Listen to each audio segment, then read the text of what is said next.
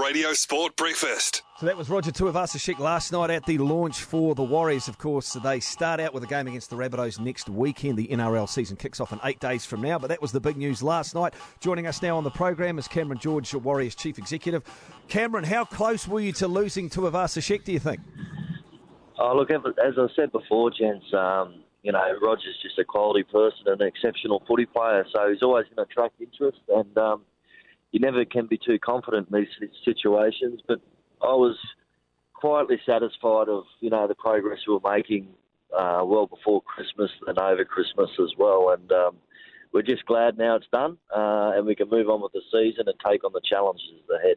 In, in the end, whose wallet was more threatening to taking him away? Was it South's wallet or New Zealand Rugby's? Oh no, I've got no idea to be honest with you. I was just focusing on what we could offer, and Look, it doesn't all just come down for dollars. It comes down around opportunities and the challenges. And uh, Roger's a very determined person, and he wants to succeed. And the opportunity that exists at uh, the New Zealand Warriors is the fact that he can lead us into um, into an era that we've never been to before, and that's winning competitions. And uh, I'm as passionate as him about trying to achieve that. And together, we both buy into where we want to go with it, and him to be the captain of a club that can achieve those. Um, results are something special. So, you know, it's not just about the money. Um, you know, he, he's certainly up for the challenges.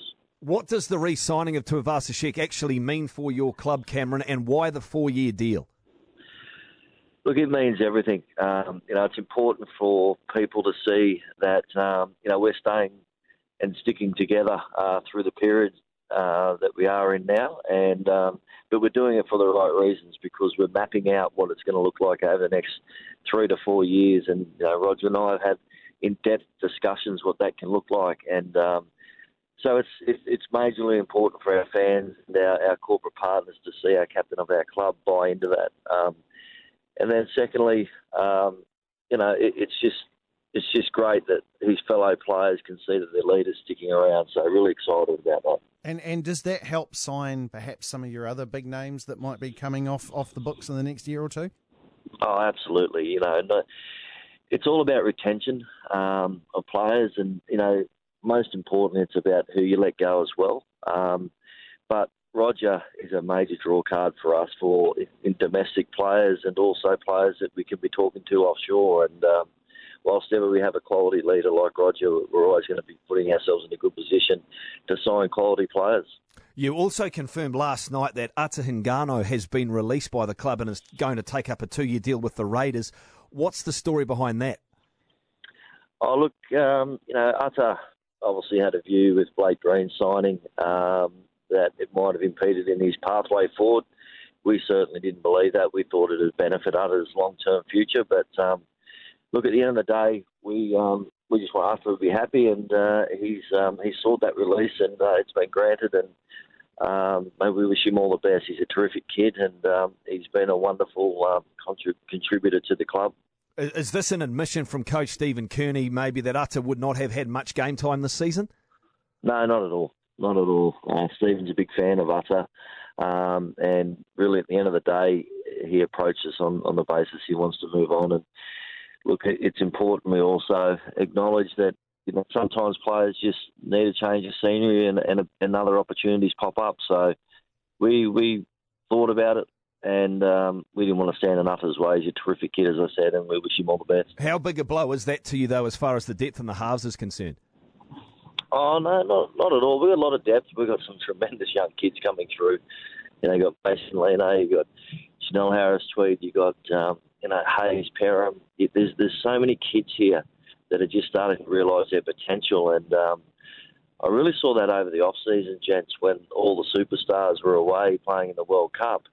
Uh, these young kids had the opportunity to work with Alex Corvo during a period of time where none of the senior players were here, and you could really see the leaders stand up. And um, we've got some fantastic depth uh, through the halves, and at the same time, you know, we're always looking. And um, at this time of the year, you see a lot of changes at clubs when they start to reshape their rosters going into the season.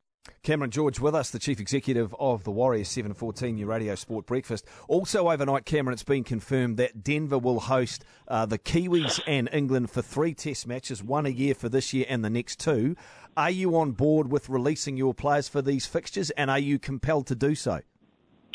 I've said all along that we'll always support. We have an obligation to the Kiwis organisation and, and we'll always support it naturally.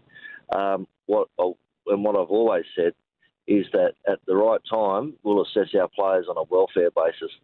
To me, um, it's a significant hurdle in terms of travel.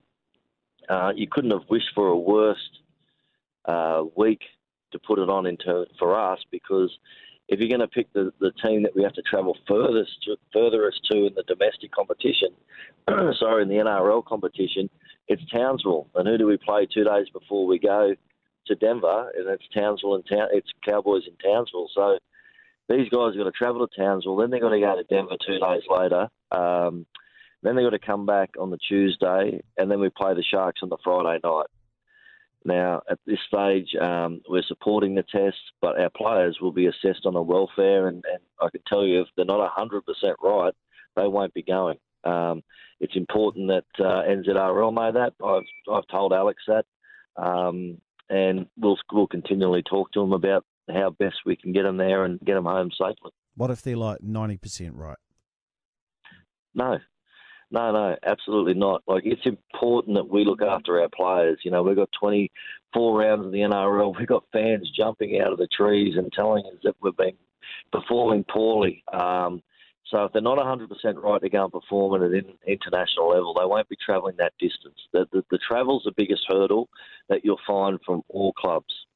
Uh, it's been reported in Sydney in one of the papers, Cameron, that clubs will face fines if they don't release players for this game. Is that the case? Oh, look, we. I haven't been told. I haven't been told that at all. Um, but I mean, I'd rather have the argument over welfare, and I'm pretty sure fines won't be imposed when you're talking about the best interests of a player's welfare. Um, you know, at the end of the day, we are supporting the test. Uh, who goes? Time will tell. All right, Cameron. Awesome. Well, congratulations. Thank you. Yeah. Thank you.